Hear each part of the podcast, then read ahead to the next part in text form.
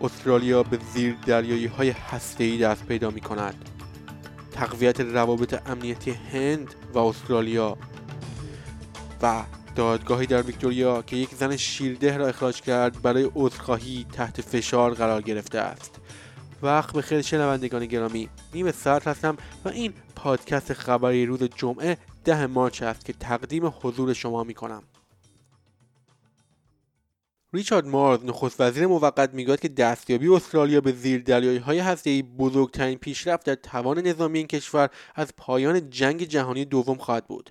گمان زنی ها به دنبال گزارش های فاش از ایالات متحده و بریتانیا مبنی بر اینکه استرالیا در ابتدا حداکثر پنج زیر دریایی کلاس ویرجینیا را خریداری خواهد کرد افزایش یافته است.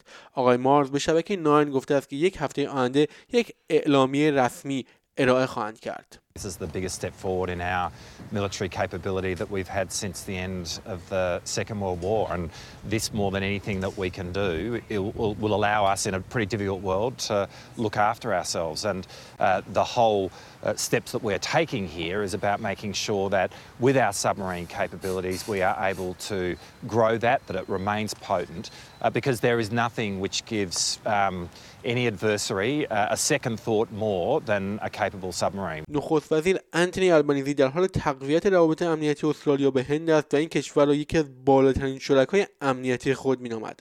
در سومین روز از سفر آقای آلبانیزی به این کشور جنوب آسیا گفتگوهای تجاری مهمی در محورهای اصلی و مرکزی برگزار خواهد شد و این دو برای نشست سالانه رهبری با یکدیگر دیدار خواهند کرد. آقای البنیزی می‌گوید که دو کشور تعهد تزلزل ناپذیری برای حمایت از یک هند و اقیانوس آرام آزاد و باز دارند. For Australia, India is a top tier security partner.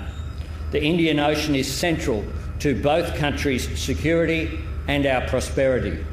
And there has never been a point in both of our countries' histories where we've had such a strong strategic alignment, which has been reinforced by my current visit to India and will be reinforced further by Prime Minister Modi's attendance at the Quad Leaders meeting in a short period of time.